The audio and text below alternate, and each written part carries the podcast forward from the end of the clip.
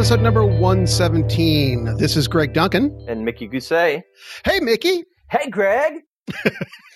I, I, always do that, don't I? I, I wonder. I gotta wonder what our th- our listeners think about. That. Actually, I got a funny story. I ran into a listener. I had a beer with him last week. We'll talk about that later.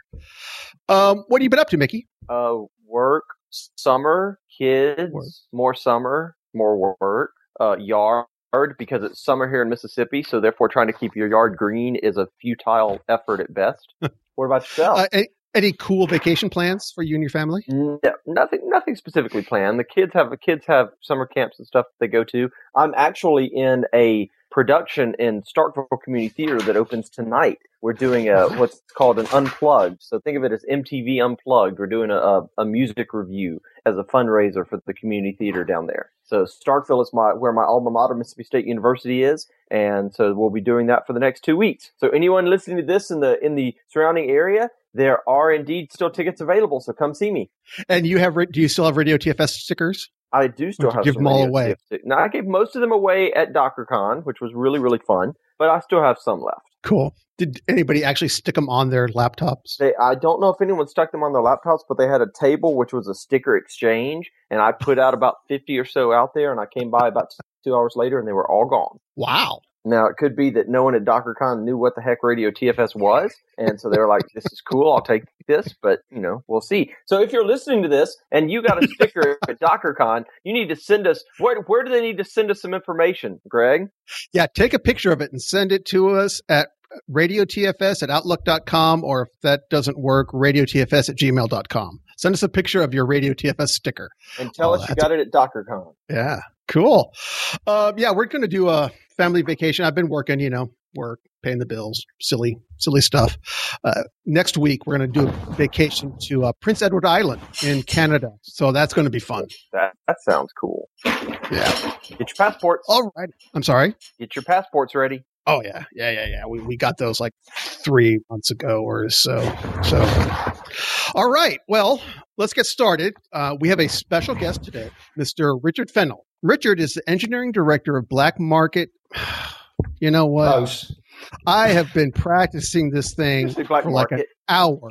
Yeah, and I still have been messing it up. Let, let, let's try that again. Uh, and I just wish we had blooper reels, like we did would do editing or something. We could have those in that. Anyway, Richard is the engineering director of Black Marble Limited, a Microsoft Gold partner based in the Yorkshire in north of England. Black Marble specializes in BizTalk and SharePoint based business automation. As engineering director, he's responsible for the delivery of system and tools to allow his company and their clients to create great software. He has been an MVP for Visual Studio ALM slash Team System for three years and is also a Typemock MVP and a certified Scrum Master. Richard is a regular presenter at community events in the UK and Ireland and the rest of the world, given a chance, where his most common subject is software testing and the development process. You can read about what he's currently doing on his blog, which we'll have linked in the show notes, or later in the show, we'll talk about some of his uh, latest posts. Richard, hello, welcome to the show. I realise that's a very old bio that I sent you. That's nine years, not three years, as an MVP. wow. And you're not alone on the Black Marble side. We're Black Mabel quite often as well. And it's amazing the number of people who want to sell us gravestones who used to contact us trying to sell a stone being Black Marble. So, uh... so um, we're going to do the, uh, the news. It's been the three weeks since our last show. I apologize. That's all my fault. Uh, we've got a lot of news things to cover. Richard's going to uh, chime in on uh, things when he gets those interested. Uh, gets those interested. Yeah, now. There you go. Hey, it's all live, folks. You're hearing it live because we don't edit you know how how good would we sound if we actually did edit this? Man, we'd be like pros, huh? Yeah, but that would just think how long it'd take. yeah, a lot. Yeah, exactly. You know, when we're done recording here, I'm going to you know, have a sandwich and then get editing on this and get it up in an hour. So, oh wait, I mean, I'll be working and then do it when I get home. That's what I meant to say. Anyway, we've got a lot of news to cover. So, so let's get into it. The first item, which all of you are listening to the show for, is uh, TFS 2015 Update 3 is available. On June 28th, it was made available for download. Eric Dormer writes a, a brief post with a bunch of links to get the ISO and web installer for Server Server Express, Office integration, project server extensions. Links to the release notes, which is really kind of a scary long list of uh, uh, bug fixes and build fixes and version control fixes and uh, fixes and fixes and features and features. One of the big things I know uh, SSH support for Git repos. that may be the drive for me to finally do it. Uh, TFS 2015 on prem here.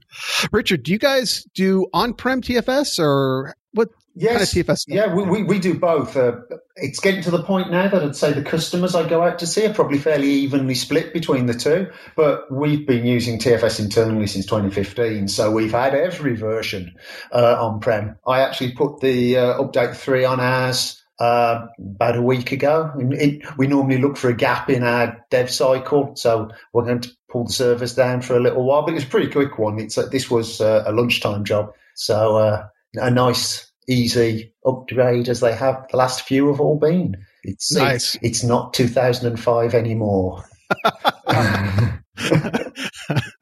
that's funny. Everybody who's like been doing this for a while, yeah, that, that's their nightmare story, isn't it? Yes, yes, yeah, yeah. I, I remember doing a presenting at some event and I, uh, back in the day, and I always used to ask who's using TFS, and there weren't that many. It was a fairly new product, and I'll say, okay, how many attempts did it take to sh- get it installed? And I think the average I reckoned across the room was normally about six attempts. First, they try it. Then they try it having read the manual. Uh, then they do it four more times, and eventually one of them used to stick. But but now it's it's really rare you see a problem now with well with clean installs are always seem to be fine and upgrades it's very rare I see a problem these days. If you do, it's normally some infrastructural thing you've run out of disk space or mm-hmm. some firewall set wrong or something. It's very rare the straight import or the upgrade. Right. Right. And when you did your upgrade, was it from update two to update three? Yes. Yeah. We, we keep our on, our internal on-prem server uh, it normally gets upgraded, certainly within the month of a major release.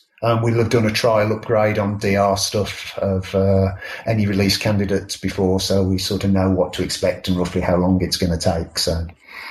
Nice. Uh, other news, uh, along with this same update cycle, they did Visual Studio 2015 Update 3. Uh, and just like yesterday, they announced an update to Update 3 that has a number of uh, bug fixes, uh, other things to the Update 3. And that's an easy one to get. Go to uh, tools and, you know, uh, extension manager and, and, do that normal update that way. Uh, but this update was lots of nice things in it. From, you know, what they touch? you know, tools for uh, Apache Cordova, analytics tools, debugging diagnostics, IDE stuff. pretty much every little piece got touched in this. There's one here that a bunch of fixes are in Team Explorer. Now I'm going to go off the off the rails here. Uh, we just brought a new employee on here, and he's a Mac guy. He's our front end developer, and uh, he's only been using Git. So trying to get him to wrap his head around uh, the differences between Git and TFVC, which is all we use on prem, and all the developers that are doing was it's been interesting. And trying to get his Mac connected using uh, Team Explorer everywhere and the Eclipse plugin. Uh, that was fun too. Have you guys done any of that? Ever gotten a Mac user connected to your like TFVC? I have not. I've, I've, I've got a few. I've, it's, it's more with the people using Eclipse, they've more often been on Linux and they've been doing Android development, but the story should should remain the same. It's not not been too bad. yeah, well, you know, it's always the first time. Yeah. Now, when I if I were to do it again or for the next guy, it's going to be easy. But and we only use HTTP on prem. So, you know, we had it, there's a uh, environment variable you can set on the Mac to allow basic authentication mm-hmm. to go through. And as soon as we did that, rebooted the machine, everything was fine. But that learning experience mm-hmm. was definitely interesting. Mm-hmm. Um, other news, sorry, go back on the on the rails here. .NET Core, ASP.NET Core, Entity Framework 1.0 shipped as well. Uh, are you guys doing anything with uh, the .NET Core stuff? Uh, we're not uh, particularly as yet. We're doing a bit of evaluation with it. I've started running some uh, TFS build agents using hmm. Core just to see how they go. They seems to be working quite nicely. I want to play with it some because it makes me feel like I'm back in 2001 when .NET came out. Reliving your youth. Exactly.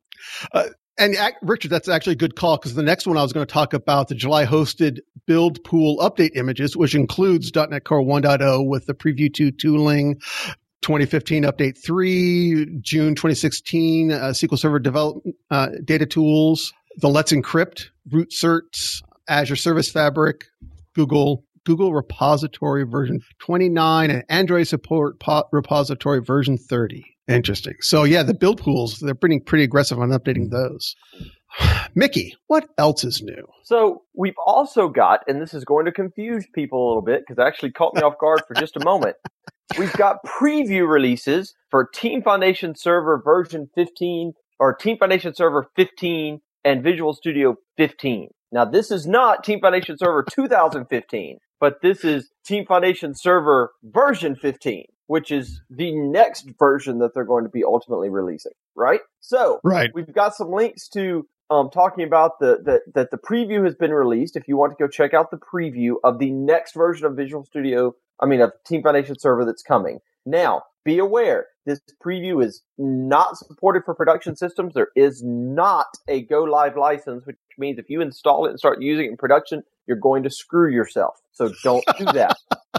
yeah, but straight from Mickey. But yeah if you do, we do have links in the show notes to, to a couple of different um, articles on the Team Foundation Server 2015 preview. Um, one of which has a link to the release notes where it talks about some of the new things that are coming, such as uh, in this, such as code search, improvements to some of the agile stuff, improvements to some of the dashboards, you know, Git improvements, build improvements. Pretty much, you know, just you know a lot of really cool stuff coming that you'll now be able to use on premise premises. Sorry, Brian Keller. Um, and therefore, that is something, if you do deal with Team Foundation Server locally, that is something you'll want to be checking out. We've also got a link in there to, um, I am not going to pronounce, try to pronounce his name because I get it wrong every time, but a link to, um, to Ricky who goes in and, and installs Team Foundation Server, the preview, and talks about some of the things you're going to see different as far as, as how to go about doing the install. And he gives you some good advice on installing in a pre-production environment and he talks about how the code search feature, which is a very, which is one of the features that's been requested for a long time, you know, how that, you know, the installer picks that up and does the install and sets everything up for you that you need from that. So it's worth uh, worth a quick read as that read about that as well. And finally, Team Foundation Server is not the only preview getting love. There's also the Visual Studio 2000, or sorry, Visual Studio 15 Preview 3, which is different, by the way, from the Visual Studio 2015 Update 3. Are you confused yet? Because I am a little bit.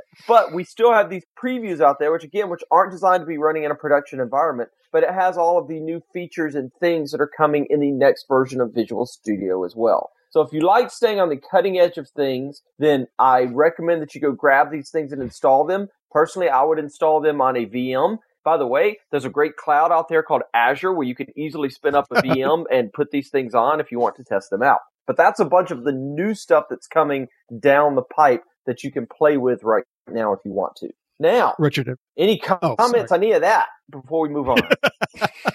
Have you looked at uh, um, TFS 15, Richard? Not in any depth as yet. I was I did see all those announcements this week and I was thinking, well, I, I need to pull those down and get them installed or go and have a look to see if there's an image being bobbed up yet into Azure. So we can just click a button and it automatically provisions for us. But uh, I don't think that's the case as yet. So I think it's a case of, as Mickey just said, have to spin up a server and build your own that, uh, hopefully they will give us an image in Azure at some point because that would be very, very nice. I think in the past that's sort of tended to appear when they get towards release candidates, hasn't it? Yeah. So uh, yeah. don't. Well, some other news we've got are, and again, links in the show notes, of course, is we've got um, links to a couple of articles where we're going to talk about some of the Git and Team Foundation's version control updates that are available, plus some improved test traceability. This from one of my favorite guys, Aaron Bjork, who, who's just an amazing guy and always writes some really detailed stuff. Now, I'm going to be the first to tell you that I am old school, so I'm the old man, get off my lawn. I like Team Foundation server version control. I have not moved into the world of Git yet, but I promise that I will at some point. But there are a lot of new features coming up that are going to add a bunch of, of extra features to both Git and Team Foundation Server version control to make them a little easier to work with and just add some functionality that's been missing. And as well as some extra um, information around exploratory, te- exploratory testing and how we can gather some of that data as well. So that's a really, I mean, the article's very, very detailed, got a lot of detailed information in it. Highly recommend you read it. There's also a link out there talking to how you can go about, you know, recycling some of your charts and, and some release management updates that are coming as well. I don't want to get into all of the nitty gritty of that because I want to be able to, you know, give Richard time to actually tell us how wonderful he is.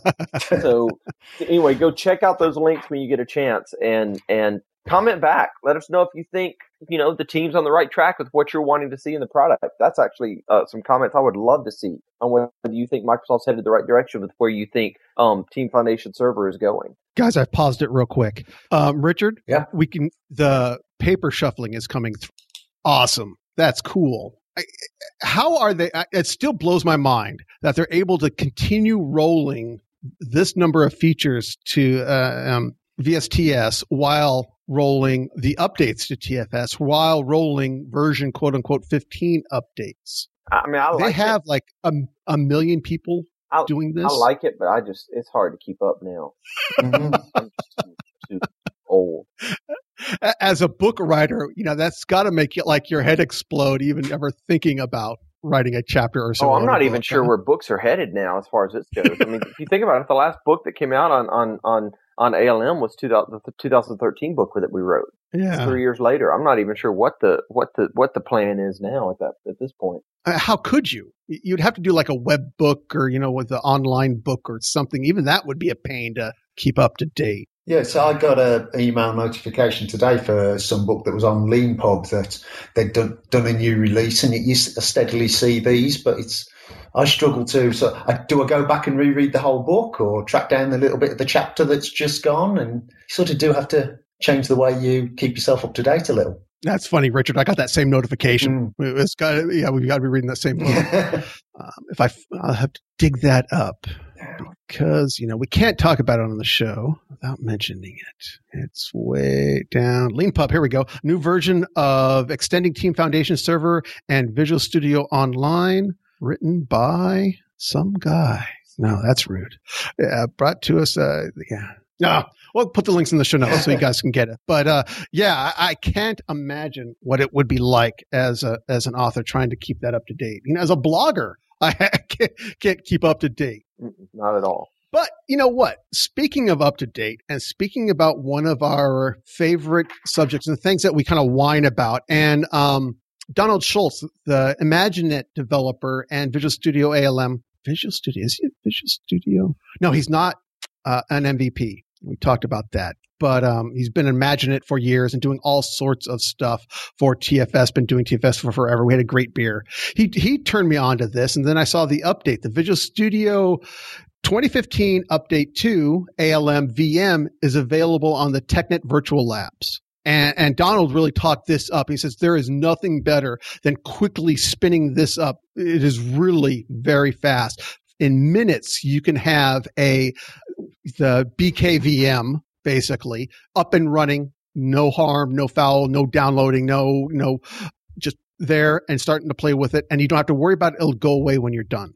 so if you've been thinking about playing with that ALM VM, we'll have the link in the show notes. This seems like the best place to do it. It's it's interesting you say that because uh, it's it's that time of year where people are coming out of university, so we're onboarding new staff and interns at the moment, and uh-huh. we for our basic sort of know your way around TFS training, that's exactly what we used. And we were going, well, we can spin up a test VM and do all of this. And, oh, hold on, it's on virtual labs. Just got everybody to hit it on virtual labs, and it even walks them through the hands-on labs. So it's awesome. you know it's it's so straightforward. We had people up and doing labs within five minutes, something like. It took longer to create live IDs. It's that sort of thing. nice. Yeah, thinking back again, you know, old school. Remember getting the first versions of this and putting them all together and dealing with that. yeah. One of the other right. things that's come out though that I want to, to mention real quick though is there's now an IntelliTest reference manual. Now, IntelliTest has been around for about a year, maybe a little, little, little longer. I've written some blog posts on it back when it first came out. It's just really freaking cool. And if you've not messed with IntelliTest yet in, in, in Visual Studio, then you owe it to yourself to go check it out. It's just got a lot of extra capabilities to help with test generation, to doing, doing, you know, exploratory testing, coverage, correctness, test case generation, all kind of stuff. The catch with IntelliTest though is there wasn't a lot of documentation about it. And even if there was, it didn't really dive into a lot of detail to help you out with that. Well, Pratap is now, again, I'm so sorry I got your name wrong, but I did. Um, but he has now got an IntelliTest reference manual out there that gives you all kind of details to really make you an IntelliTest expert. So if you've not played with IntelliTest, then you, you, you really, really need to go check it out. Now, Greg, have you played yeah. with IntelliTest? No, no, I haven't. I've looked at it. I've been following it since it was called PEX and, you know, mocks and stuff, but, uh, Richard, I've tried to sell other people on it. I, I, I feel I feel bad. You know, I should be. Uh, uh, unfortunately, and it's not just that IntelliTest; it's the whole unit test level of unit testing that I'm doing. Just not doing enough darn unit testing. So I'm telling you. So you're not doing enough testing, is what you're saying. Uh, yeah, basically, it compiles, so that's good, that's right? All that matters runs on your machine. exactly. Duh. what about yourself, so, Richard? I want to know if Richard's messed with IntelliTest yeah. before you move us on. Okay. I've, I've I've not been using it for any production projects. It's it's it's an interesting set of tooling that I always came to it that with the perception that if you architected your project right, you didn't need it because it was fairly straightforward to write unit tests because you've got nice interfaces. And if you hadn't written your project right, it probably wouldn't work anyway. But I think that's that from all the tests I've been in, that's not the case. It, it, it's a lot more powerful than you initially think from having a first look at it. And uh, I, I need to go and reevaluate it again now because uh, certainly the, the, it is a less opaque project project documentary wise. It used to be a bit, oh, what the hell's that doing? But uh, now it's uh, it, it is this reference certainly does make it far more accessible. Awesome. Back to you, Greg. Yeah, and we'll have links uh, for as with all of these things in the show notes. I don't know if we can have a show. First of all, we always have to have a show with ALM Rangers, and that's coming. But you know, this individual seems to think we use her name in vain, that we invoke her on every show, and pretty much we do because we like her. She's one of our favorite people. Angela Dugan was on Channel 9, my, one of my favorite Microsoft uh, resources, you know, because I do a lot of stuff there. She was on episode 438 with David Gyard. David Giard. It's not that hard to say. The Technology and Friends podcast. And Angela was do, talking with him a good uh, little 12 minute segment on uh, project retrospectives. So if you've uh, wanted to see Angela in person, well, you can see her on demand, so you can see what she looks like. You can talk about, you can uh, um, do this cool podcast. The Technology and Friends podcast is actually a kind of nice podcast. It's been around for a while now too, and they cover a lot of different areas. And um, secondly, you want to learn a little bit more about project retrospectives from somebody who's been talking about these kind of things for a while. This is a great podcast. Cool. One more thing for me to try to listen to. yeah, it's so many things. Well, alrighty. I got one last thing I want to throw out there real quick, which um, I'll be completely honest with all of my listeners out there. I haven't necessarily dived into this in a lot of detail, but we've also got a, a link out there on the Visual Studio ALM blog site about managing your technical debt with a, a planning update on that about some stuff that's coming in, in the next quarter here. And they're talking about SonarQube integration with .NET. They're talking about um, all kind of like a dashboard widget for, for your Sonar Cube analysis builds, secure installations of SonarQube in Azure, all kind of stuff. So if that's up your alley, go check out that link in the show notes. And with that, I'm going to turn it back over to Greg and be quiet. Richard, have you guys used uh, SonarQube? Yes, we're, we're, we're, we've been using it internally as a sort of proof of concept for a little while, and we're just about switching it on now and we're starting to actually use it for production usage. So we're now pushing all of our builds go have a uh, SonarQube uh, element to them, and we're looking to use it to replace the uh, StyleCop and FxCop test that we used to have inside our old automated builds.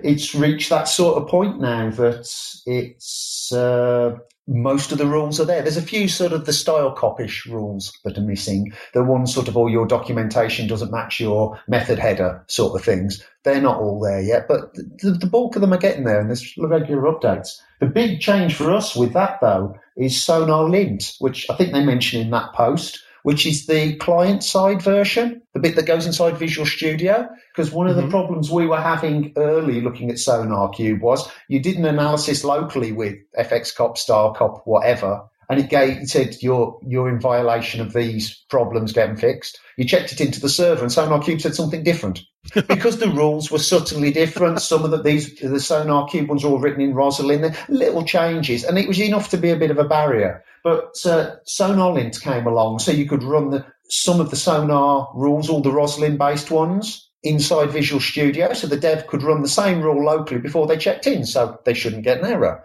But it was still a little awkward because the way the rules were managed. But the big change they made a month or so ago, and it's SonarLint 2 is SonarLint in Visual Studio, you can tell it where your SonarQube server is and you associate the project. So you can, if you change the rules that you want to run on a project in Sonar Cube, SonarLint picks up that you've changed the rules and downloads the appropriate rule set wow.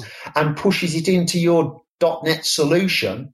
Effectively, they look just like FxCop configuration files, uh, and all of the rules are there locally. So that means the dev, if you go and change your plan as to what you think are appropriate rules, they drop down onto your machine and you get to run the same. So it keeps it all in sync, and that's probably the reason it's probably the major reason that we've gone, yes, this is ready for us to use now. Up till then, it was there was just that little bit of friction. Um, so it's yeah, it's a it's a product we really like the look of. How cool is that? Mm. All right, one last thing before we go into Richard's posts, which is we've kind of already talked about, but uh, um, ALM Rangers. Can't have a Radio TFS show without talking about our ALM Rangers, some of our favoriteest people. Uh, last, actually, last show or previous show, we asked uh, our audience, asked you guys out there to give us a jingle, and nobody gave us one. So we don't have a jingle, but we're going to talk about ALM Rangers anyway. Willy-Peter talks about a roll up board widget created by Michael Kerf, Kerf, Creef, Creef. Mickey, I swear, we have to go to like name yes, pronunciation school. Uh, it's a, a, great little widget to roll it up. It really pretty sounds exactly what it is. It allows you to display aggregate views of your backlog board on your dashboard. You know, simple, easy, but one of those things that once you have it, I, I, you'll never want to look back. So go ahead, check it out. We'll have the links in the show notes. Richard, you've been like kind of blogging up a storm here recently. What are some of your your most recent blog posts? Well, I think it's fair to say that my blog is my long term memory. It's yeah. I, I, blog, otherwise I'd forget. Uh, and I'm disturbed the number of times I go on site, find a fault, search for it, and find the answer was on my blog. So think of these as memory dumps. Uh, but the moment, as I say, we've been playing around a lot with SonarQubes. So I've been doing a few posts around that. Uh, one of the asks I got from our staff is, well, we're starting to do quite a bit of more stuff using TypeScript. Uh, so can we wire in TypeScript into SonarQube? So I went through the joys I had of uh, getting that set up. There's some open source tooling that wrappers the TSLint tools. So it can wire all that together. So that gets run as part of your SonarQube process. So there's quite a few little hoops you have to jump through there because we're, we're hopping through a few languages between the TypeScript and the Java that's going to run it. And then it's sitting on a .NET machine and there'll be all sorts of other things in there. So we've been doing stuff with that. But one thing I've been doing an awful lot uh, late is writing visual uh, VSTS extensions, predominantly build extensions. It's always been my sort of major area of interest, sort of building the product and shipping it out, so the release management side. So uh, I keep finding little things that it doesn't quite work the way I want, or I just need that little tool. So normally I start by prototyping it in invariably PowerShell because we're predominantly a Windows shop. Uh, and if I think it's useful, I tend to wrapper them up into VSTS extensions, and there's quite a few of those of mine up there now. Uh, and what I realised was that uh, the process I go through to write those and the tools I use to package everything up is probably of interest to other people. So I've got a series of posts up there on my dev process for it, how I'm prototyping them, the tools I'm using for my editing, and though I'm doing everything in PowerShell now, I've managed to just about change everything over to using Visual Studio Code as my development environment. And then there's a series of posts out there as I push up any new extensions, like I pushed up some this week that uh, help you manage a few things to do with builds. So one thing we do is we version stamp all of our DLLs and anything we create packages as part of the build. Quite common mm-hmm. thing. But when we release a product, if we've just released version 1.2 point something, I never want to build another 1.2. I have to remember to go back and increment all the numbers, and I forget. So the stuff I was pushing out this week just allows you to go and alter a build variable from a release pipeline. So the last step of my release pipeline is go back to the build that started all of this and increment that number by one. So the next set of builds that chain through the system are all pushed on. So it's little things just to try and remove those frictions. So it's a mixture of gotchas and well how, how did I do that? So frankly, so I can remember in six months' time how I did it. yeah, I, I hear you. I, I, yeah, my blog, I do the same thing. If that's my, you know, remote uh, memory store, I, I don't need to remember the details. I just need to keep a pointer in my brain that I blogged about it. Yeah, exactly. Isn't that what everybody uses them for? yeah, really. So I'm looking at your blog now, and I have to laugh at the picture that you have from your Twitter feed with your MVP pins, and there's a little Channel Nine guy who's like MVP pinned to death there. Yes. Well, that's why I had to. Uh, I, I, was down at an event recently. And they got some of those uh, Tux with the Microsoft Cloud services on them uh-huh. open source. I need I, I, needed to bring in the uh, the Linux Penguin to take some of the load off my MS my MS my Channel Nine guy because he he can't take any more. Is that a sign of today of the new Microsoft? You know, a Channel Nine guy and a and Tux. Yeah, sitting next to each other. Yes. Yeah. All right, Richard. Well, now let's let's talk about you. Let's let, let's let's introduce you to the rest of the world even more so than than we've already done. Um, Half hour. And yeah, well, we've got uh, where are we at now? Uh, yeah, we've got 15 minutes or so okay. to introduce you, and that's about it. So, you're let's hear your whole life, everything you've done in 15 minutes or less. No, just kidding. Um, actually, what I wanted to do is what is the coolest thing that you've done? Just uh, it doesn't really have to be even development. It doesn't have to be technology. Just what is the thing you look back on as like, yeah, that's that was top of the bucket list and that's marked off. Oh, well, going back to what you were talking about earlier on, on vacations, I'm often Nepal in a, in a month or so for that hopefully will be right at the top of the bucket list to going walking in the Himalayas but uh, going back a bit you know something in the technology side, we've done all sorts of interesting things. Being a, a small dev shop whose basic business model was we can do that. Uh, we did work on. Uh, there was a big exhibit over here for the for James for the history of James Bond, and we ended up doing a whole set of uh, museum systems where we got to have a play with uh, a lot of the uh, props from the James Bond stuff, and uh, setting up software to show kiosks and things about them, and uh, got to meet quite a few people who've been involved in all of that. That was a that was pretty cool to work on. Oh, that's cool. Yeah, yeah. So another thing I like to ask people: What is it that gets you out of bed? That that motivates you? You know, when the alarm clock goes off, it's like, do, do you get you to jump out of bed? Say, oh my god! Guess what? I get to do today. What is it that that does that for you? I think, uh, as probably a lot of people in this line of work, is it's oh look, new, shiny, something new to play with. I've not seen one of those before. What if I push? What if I pull? It's it's it's the ability to have a job where I can still channel my inner toddler. As to just get out there and sort of go, yeah, that's new. I've never seen one of those. That's interesting. What can I do with it? I, I still find that hopefully every day. Okay, you have days that are a bit, oh, that's a nasty document I've got to write. But most of the time, I get to play lots of new toys. And uh, the way the Visual Studio team are putting out new releases, it doesn't look like there's going to be any shortage of new toys. Does it? Does it make you feel tired? No, that's just my age. Just... uh, it's an yeah. it, it, you do wonder how long this delivery pace can keep up with VS and but with so many of the things that we're seeing now out in the cloud, all the various bits of tooling, you know, there does seem to be such a pace that things are coming out. And I think the difference is it we've talked on and off about Azure, and a while ago you could be an expert in Azure. That's not possible now. You're an expert in some ever shrinking part of Azure because there's so much of it. And VSTS seems to be the same way. That, uh, from the people sort of know who are in this sort of space. People used to be very general experts, but everybody seems to be having to focus in down because just there's just so much of the product. Everybody has to pick their their little focus and stay there. Being a generalist is hard. Oh, I agree with that. And I, have pretty much given up trying to be a generalist anymore. That was yeah. my goal when I first started back 11 years ago. But at this point, it's it's about trying to pick something more specific and stick with it. Because even the specific thing you pick is then going to get broader as time goes on, given the pace that they're going at.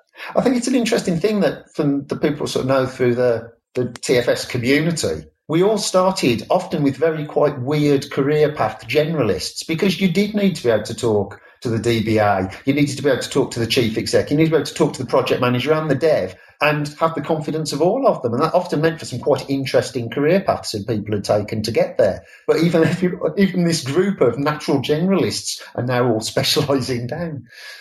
Exactly. Exactly. I'm going to go off the rails here a second. I'm looking at your MVP page, and you've been doing a lot of DevOps uh, talks, uh, user group conference talks, uh, panels. Yeah. But it is, and I ask this of everybody: is DevOps real, or is it a shiny? You know, it's a, can, can, it's yeah. yeah. I don't think it's a real product. I don't think you can go and, and wrap me a box of DevOps. Uh, right, I right. think there are tools out there that will help, but uh, you need to put a lot more around it. It's got more to do with communication. It's, you know, a lot of it's good practice. Companies that would had successful business models 10 years ago were doing DevOps. It just wasn't called that then. You know, exactly. we've, we've always done all, a good dev cycle is always, uh, you know, you've had an automated build. You ran as many automated tests as was feasible. You don't go and, uh, you know, if you've got a Word document, you haven't got a release process. You wanted a script file to do that. We were doing all those sorts of things. It's just, uh, the tooling makes it more accessible now and it has become fashionable. You know, it's always the way it's like a few years ago. If you put the word agile on a proposal, you were going to do an awful lot better than if you didn't. DevOps is in that similar position at the moment. You know, it's it's it's the new call. I do feel it's a bit my time has come because it's the type of thing I've been doing for a while, you know, forever. You know, or scripting of deployments. But yeah, it's it is a thing, but I'm not certain it's a thing in the sense of a product that you know. Remember when Microsoft put the word .NET in every product title? it's it, it, has that feel. Yeah. No matter you know, everything's a, a, DevOps tool at the moment. DevOps is real. DevOps is it's not a tool. That's mm. the difference. DevOps yes, is something that actually some place, like you said, some places have been doing for years. Some places are just getting into it, but it's not a tool. It is more of a process and the people. It's not necessarily a a you install this and you have DevOps. So mm. I 100% agree with how you explain that, Richard. Yeah. It's a mindset, right? And it's, I mean, it's, yeah, and a willingness to talk to people you don't normally talk to in a lot of places. You know, get the devs to talk to the IT pros and vice versa. Yeah, that was, and I keep coming back to it like every show, you know, since the Brian Keller one. That was the epiphany that that uh, helped me truly understand the benefit to both sides on the DevOps. It's not just continuous release, not just even the scripting the release on it. It's the, the breaking down of the barriers and from both sides. Yes. From the development side, eh, this is what really lit it up and got me excited about DevOps. And, you know, maybe I'm going to do just the dev side of the DevOps. And if our ops people don't want to partake, I, I don't care because there's still value in just doing the dev of the DevOps side is making your product supportable. What you are developing, what you're writing, what you're rolling out, what you're releasing. I don't know about you, but in the past, a lot of my apps, I never really thought about what is it going to be like to support it once you throw it over the wall. You know, I don't, I added some things in it to make it a little bit easier when the bug reports came in, but just never that was a convenience for my sakes, not for them. The, the thinking about on the DevOps, just uh, that, you know, when you're developing it and you're building these features and, and you're rolling it out, putting in from day one the thoughts about, you know, how is this thing going to operate and be supported in the operational environment? Yeah, I think it's what, something I sort of said to people for a while is the first thing you write is the installer. You write an mm. installer that installs Hello World, whether the installer means an MSI or an MS deploy package or a batch file that does something. I don't really care. But you, you write that thing, you make sure you can always deploy it in that manner, and then it, life is a lot easier. It, it's interesting. I was at a conference in London uh, few a few weeks ago now, the WinOps conference, which was it was a, it's meant to be a DevOps conference. I'd, I'd, say there were more IT pros there than devs, but it was quite interesting, sort of having a chat with various people, and it felt like in the IT pro space, things like source control and the type of things we as devs were talking about ten years ago. And you, you'd bump into dev shops who didn't use source control, and oh, you must use source control you're seeing that now a lot. There's a lot of IT pro shops who are going, well, we have all these scripts, but we really struggle to manage them. And you know, have you thought of source control? Uh, and but and, and that's a sort of a, a nice, well understood technology set that we've got and we can bring to the table. And they're going, and we're going, oh, it's so hard to get the machine set up right. And they can come in, ah, but we have all of this system center stuff. And I know, Mickey works a lot in and, uh, all of the, the ARM templates and all of those sort of skills that they're bringing to the tables as well, and all the live monitoring, as you just mentioned. And, you know, we've all got stuff to bring to this, but we just have to talk to each other to do it. It's that whole talking to each other. Come on. like humans. Well, that's what Slack's you know. for. We don't have to actually talk, we just type. So uh, we're we're coming towards the end. Um, I wanted to talk to you a little bit about Black Marble Limited. Yeah. What what does what does that do? What what do you guys do? Well, we, we, we started scarily near twenty years ago now, and it's uh, three friends from university. We'd uh, we'd all gone off and done things post university, uh, and then a couple of friends of mine were software dev contractors. At the time, I was a network architect consultant. And some work came along that was uh, a bit too big for any one person to do. So we uh, decided to form a company and take on that work. And that was the genesis of it. And we started as a software dev shop, initially a Java software dev shop. And then uh, .NET came along in 1999 and we quickly jumped ship and moved over to .NET. And we've been a Microsoft partner ever since, growing through uh, with that as the products have appeared. So, as I say, the bulk of our business is still bespoke software development, uh, predominantly back end stuff. So we we tend to you've got a collection of disparate systems and you'd like to link them all together. Uh, we can help you do that. You know, so it's it's BizTalk, it's Service Bus. Increasingly these days, a lot more Azure. But all the time we were doing that sort of work, we kept getting pulled into projects I always say they call in the consultants late to take the blame when it's going wrong. uh, and uh, so we were going in and we were commonly seeing here's all the problems. Oh, you haven't got source control. Oh, you're not doing work item tracking and all of these things. And so a lot of the time we, we involved putting in TFS. So I was starting working on all of that. And then that grew out of that going, why are we talking to people after their projects have failed? Let's start talking earlier. So I, we grew out of that, the part of the business I lead, which is the uh, uh, ALM consultancy, or maybe I should call it B, uh, DevOps consultancy now. We'll obviously get a lot more work if we do that. Uh, but yeah, so that's that, that's the broad nature of what I do, and that's a reasonable proportion of our business. Still, the core of our business is bespoke development, but I get out there doing education, installations, migrations, any of those sorts of things. And I've got a team of consultants who sort of assist me in various different areas, whether it be testing or reporting or whatever. So that's Black Marble. Nice. Yeah. So it's so it's actually it's uh, so. Oh, go ahead, go ahead, Richard. What? No, all, all, I was going to say is uh, it's it's actually at the moment, and I'm where it's the Microsoft Partner Conference, and it's it's actually we we were actually recognised for doing DevOps work this year, so it's obviously a thing because Microsoft uh, have actually got a partner award for it, and that's uh, that's, that's one we picked up. So.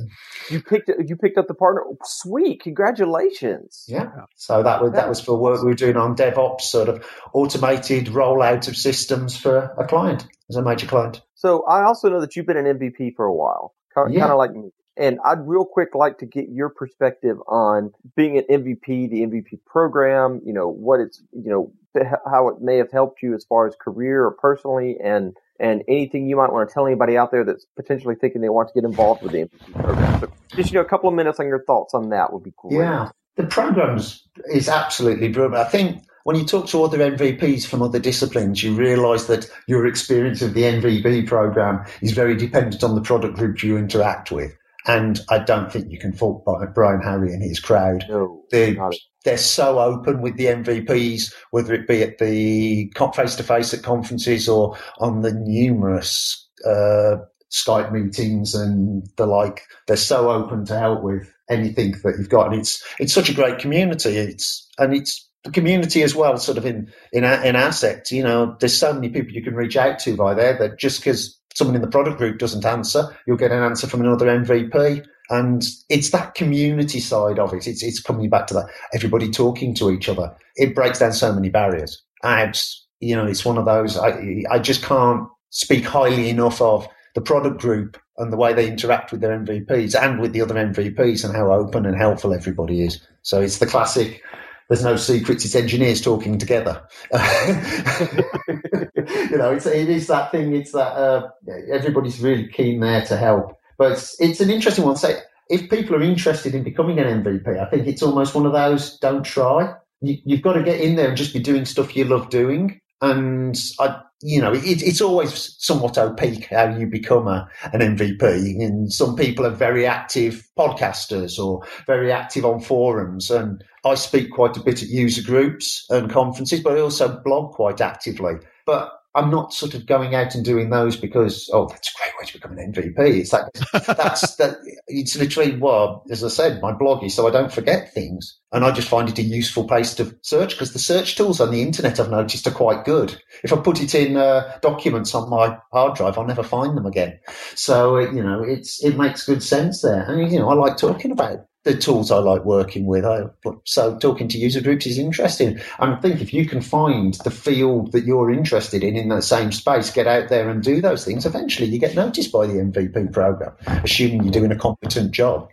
And you made a comment that I completely agree with, which is I think the best MVPs are the ones that have not did not actually try to push and try to necessarily become an MVP but they got out there, they got involved in the community, they showed what they wanted to, to talk about, they showed they cared about giving information to the community regardless of whether they were getting any recognition for it or not. And those are the kind of people that really care about what they're talking about, and they're the kind of people that get that ultimately get that recognition. So I think that's a great comment. Yeah, I think it's one of those. Would you stop doing what you're doing if you weren't an MVP tomorrow? And if the answer is no, carry on doing it, you're probably the right person to be the MVP. There you go. Yeah, when they look at you and they ask, or they say, "What do you mean you're not an MVP?" Yeah, yeah, there exactly. are certain people you just sort of assume they are, and then you find out they're not.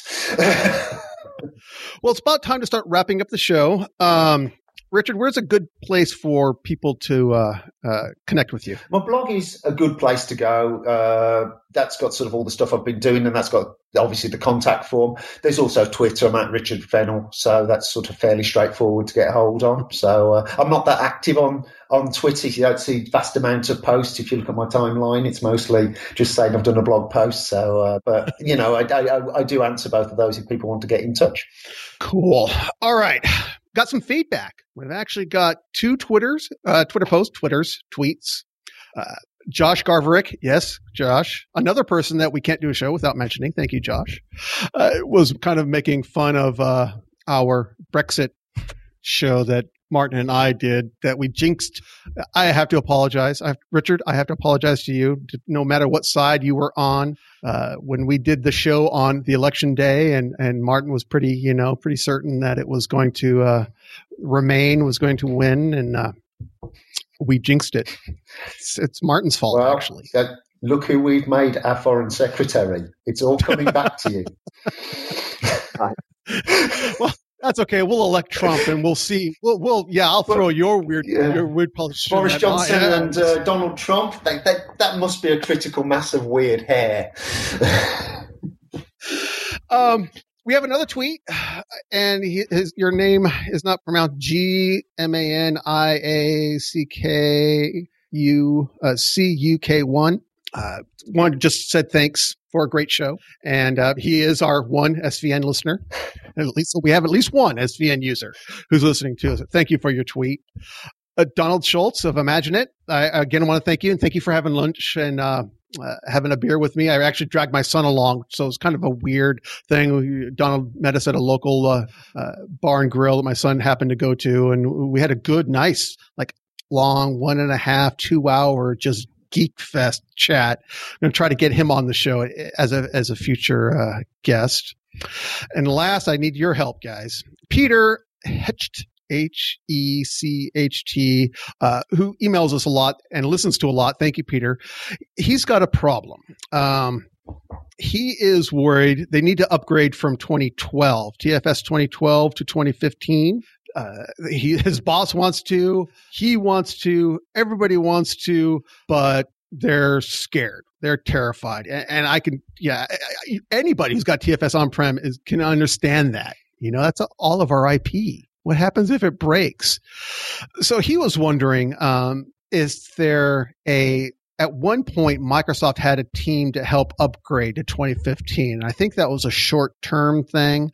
Uh, do you guys have any uh, suggestions, comments, resources, people to contact uh, th- that might be able to help them assuage their fears? Any suggestions? Well, the the obvious place to look contact is Black the, Marble. That's one I was going to say. Look at the MVP list. Look for MVPs with, for ALM in your in your country. There's a fair chance they're consultants. They might well be interested. But the top tip I always give for people in those situations is do a practice run. I, you know, the chances are the server that's on is somewhat old, and you might want to replace it. Almost certainly, they need to upgrade the SQL as well because it's probably too old a version without check in. I can't quite remember, but I think they'll probably have to do that. So the way I normally recommend for that type of upgrade is spin up a new server, put the appropriate new version of SQL on it, take backups of your existing system, your normal overnight backups, restore them, and then on the new rig, install the new version and see how it goes. And if it goes horribly, you format it and start again. And you keep doing that until you're happy with the process but you don't took you leave the old server as a read-only replica. There's a few little things you have to be careful of if they're connected to the same network, but broadly that DR failover technique is is my favourite for that type of scenario, and it really minimises the risk. Oh, absolutely. Yeah, I got nothing to add. um, actually, the good news, and we talked about this, I think, last show, Peter, is that as long as your uh, um, TFS 2012 came with support for SQL Server 2012 SP1 and 2 because I was in the same boat. Yeah. I went we had 2012 on prem. I upgraded it to 2013. Update 2, I upgraded uh, that to update 4. And now I'm just holding off to go to TFS 2015.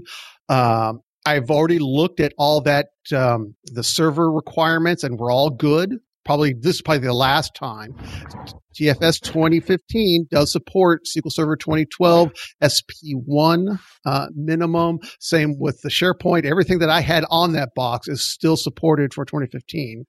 Confirm that though. Double check your environment. I think there's a fair chance you might well be on SQL 2008, mm-hmm. and that's where it starts to get interesting. Yeah, yeah, that that would be interesting. Um, but uh, back it up, back it up. Yeah back it up, uh, then back it up, and then what was that? Oh, back it up again. Snapshot, uh, back it up some more. Peter, I, got another thing that we, one of the earlier posts that we talked about is uh, uh from um, Reese when we were talking about that. Yeah, I uh, pronounced his name completely wrong, by the way. it wouldn't be a show if we didn't butcher everybody's name. He's got a good post that I'll put in the links in the show notes on how you can create a safe clone of your TFS environment that's kind of also what you want to do. And exactly what Richard is talking about. You kind of clone that environment, do this upgrade on that clone, do it safely. You have, you have to be careful when you're doing it in with these earlier versions. But, um, he, he walks you through how to do that. You upgrade it there. Hopefully you'll be good, but then back it up and then back it up again.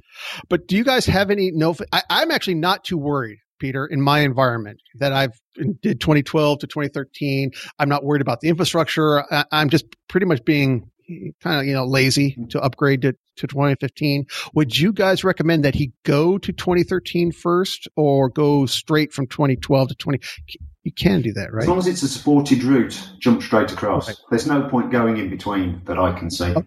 the only reason i'd normally do is because i've got issues with sql you know sort of I'm, I'm, on such an old version, I need to move it forward to a later version of SQL so I can then upgrade something and hop it on again. All right, Peter. Well, I hope that helped.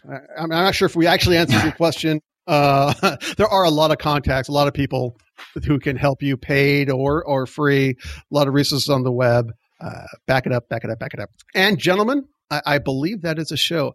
Any last parting words, Richard? Ouch. That hurt. No, no, no. It's, it's been really enjoyable to have the chat, and thank you for having me on the show. All right. Thank you, Richard. And thank you for uh, for uh, coming on. I really appreciate it and being flexible with your schedule. Okay, that's great. Thank you. All right. If you guys want to give us feedback, send us an email, radiotfs at outlook.com, or if that doesn't work, radiotfs at gmail.com. Reach out to us at Twitter at radiotfs. Post on Facebook, www.facebook.com slash radiotfs. Voicemail. We haven't had a voicemail in a while. One four two five 233 8379. Leave us a voicemail. If it's safe for work, we'll play it on the air. And eh, Mickey, Richard, thank you again for being on, and thank you for listening to Radio TFS.